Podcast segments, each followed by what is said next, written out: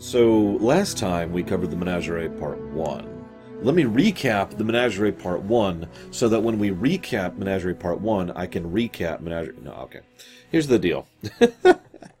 um, we had plenty to talk about in the last episode, at least I felt like we did. I mean, it wasn't a super long rumination, but we had stuff to talk about, right? I spent a lot of this episode skipping forward through the cage elements because well, the last episode, over half the episode, well over half the episode was new stuff, and this episode, well, under half is new stuff. How much? Well, you remember back during Shades of Grey where I decided to actually math it out and figure out how much of the episode was, you know, um, new footage and how much of it was reused?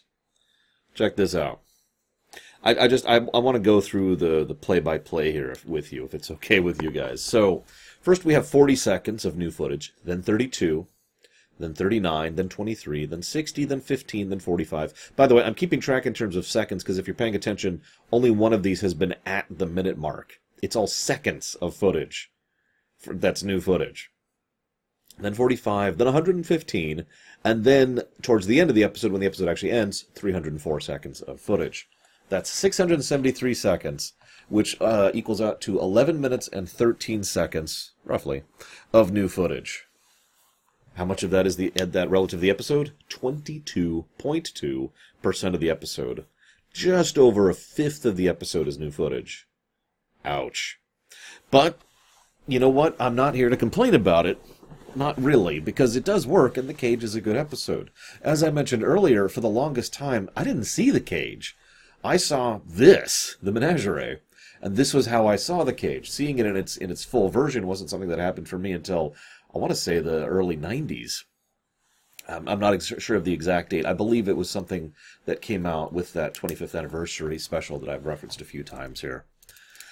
But as a ruminator, that doesn't leave me a lot to talk about. I do want to mention something interesting. This episode, uh, rather, these two episodes combined actually got a Hugo Award for dramatic presentation. And I can see why. But I do also have to mention that the seams really do show a little bit. Let, let's go through the episode that's not the cage. So we start off, there's a captain's log recapping the events of the last episode. Now, despite my joking, I don't mind that. Because again, the times, right? It was normal for people to not, excuse me, to not actually have episodes all listed in order, and they didn't exactly have VHSs or DVDs or whatever. Binging wasn't even a concept yet. I mean, it was, but you know, that was the really esoteric people who did that, who had the money and the time and the interest. So, long story short, the initial recap doesn't bother me. What bugs me is the narration. Repeatedly for the first, mm, I'd say 20 minutes of the episode, it'll just cut back. You know how I kept mentioning there was like a 20 second part and then a 30 second part? That was just a cut back to Kirk, who would then narrate the events of the episode that we were watching. I, I, don't know how to properly explain how redundant this is. It's like watching someone. Here, check this out. So, I'm going to demonstrate.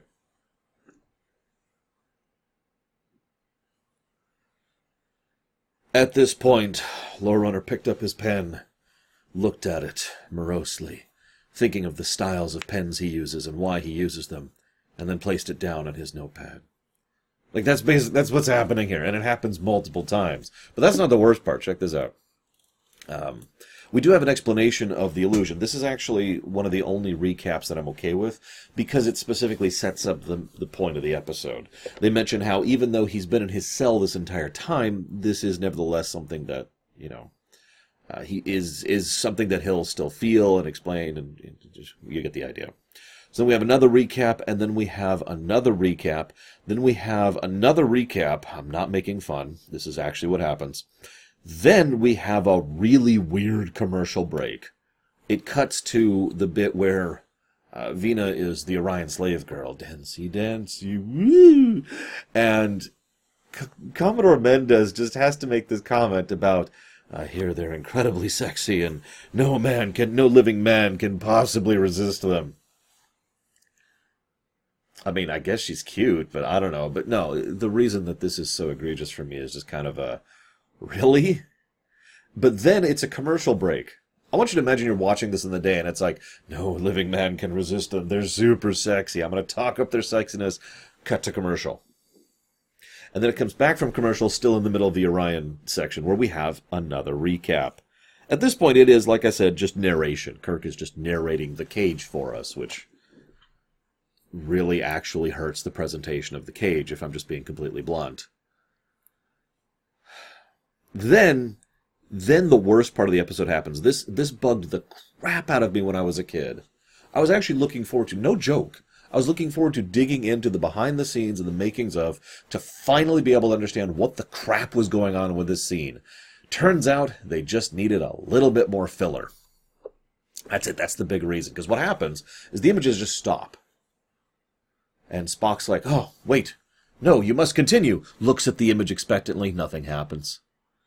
Well, I guess we'll have to render verdict. No, wait, please, there's got to be more. Look at the image expectantly. Nothing happens. Very well, we will render guilty. Mr. Pike, what's your verdict? Guilty. Commodore says, I'm, I think it's guilty. Captain Kirk, big dramatic pause. I, too, will also say guilty. Dun dun dun dun. Dun dun dun dun. Commercial break. Come back from commercial break. They are now entering orbit of Talos 4.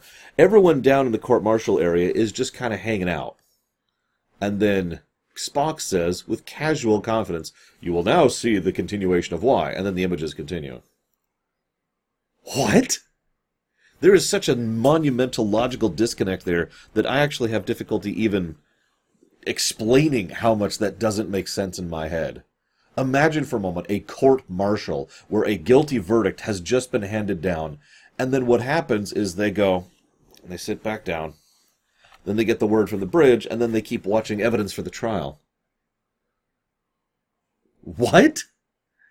That's ignoring several other flaws, like the fact that Spock should have known what was going on, or that he was apparently informed midway through, or just there's, there's a huge logical disconnect here. And this scene has always bugged the ever living crap out of me. Please tell me I'm not alone in this one.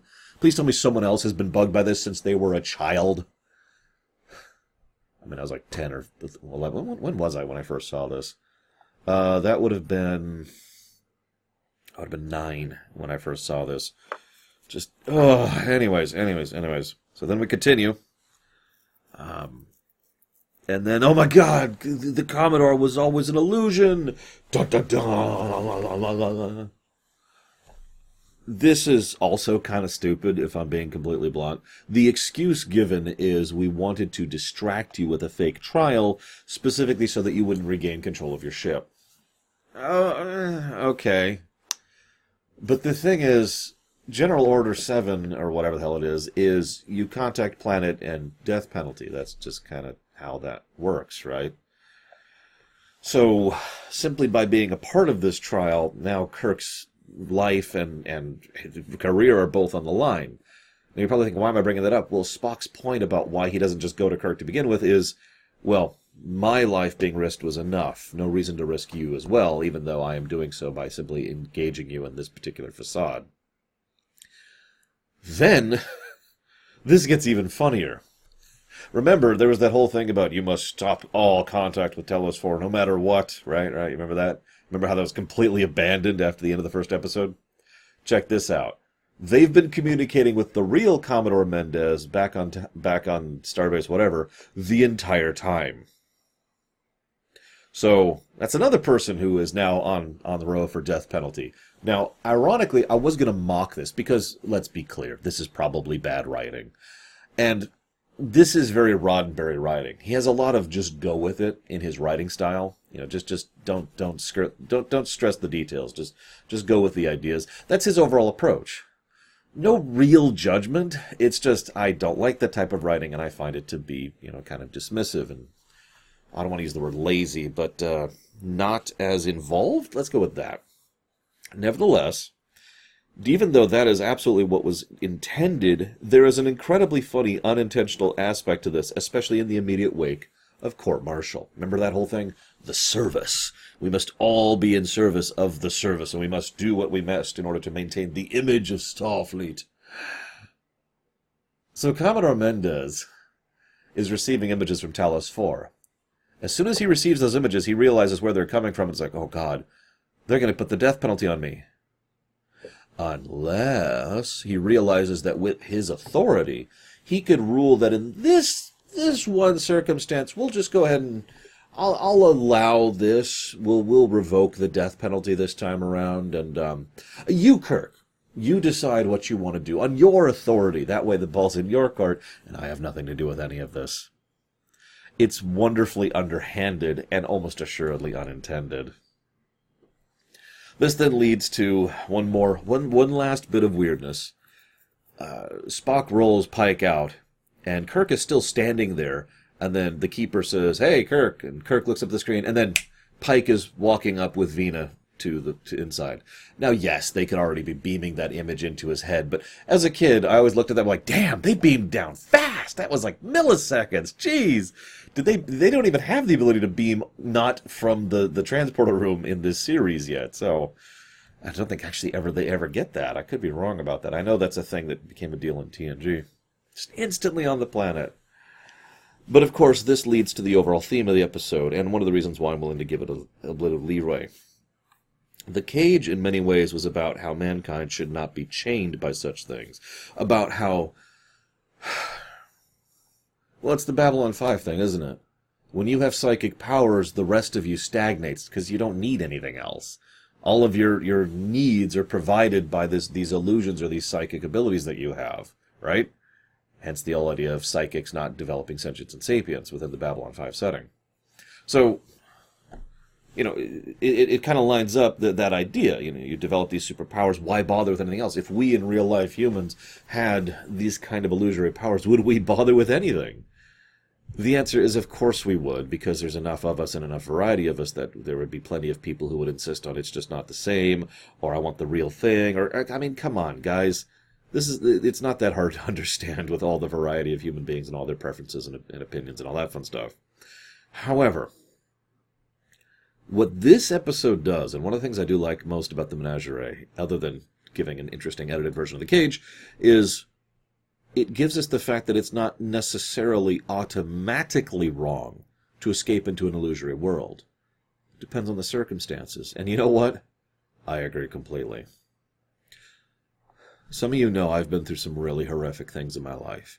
Uh, I will speak to one of the least horrific things I've been through. I once had many, many, uh, uh, somewhere around three dozen, I think. Or no, it was two dozen. It was two dozen. It's like 26, I want to say. I don't remember the number. Kidney stones in one of my kidneys, along with a very large kidney stone or two, one of which was about that big, give or take. I know you can't really see that. That probably doesn't look big. It was horrifically painful. Uh, I actually started work on this show while I was under those circumstances, and my life was literally threatened because my health was torpedoing and spiraling down so rapid fire because of the kidney stones, which none of us knew at the time. We didn't know the root cause. Once once that that surgery happened and those were removed, my health start, has recovered and has basically never stopped recovering ever since. You know, I've been getting better and better over the years. So that's nice. But what I'm trying to bring your attention to is the horrific nightmarish pain I was in. And you know what I did to escape that? You see my point. The idea that under specific circumstances, escaping is not necessarily a bad thing, especially when it's the only thing you can do to cope. It's the only thing you have available to you. I didn't have any other options, and neither does Pike. Pike can't just walk up and fix himself because the medical tech just isn't there and there's no magic and the cues don't exist yet. So he's stuck. Isn't then him living in this illusory world with Vina, who is apparently still alive? It's only been a few years, anyways. Um, is that not something that is worth it and an acceptable outcome? Even in the final thing, they mentioned he has his illusion, you have your reality. May you both find your paths as pleasant. There's just something well wishing in that. There's a there's a lack of malevolence, which I like about that. I don't know. Food for thought. What do you guys think? I am, as ever, looking forward to your comments on this very, very short rumination. I hope you've enjoyed. I'll see you next time.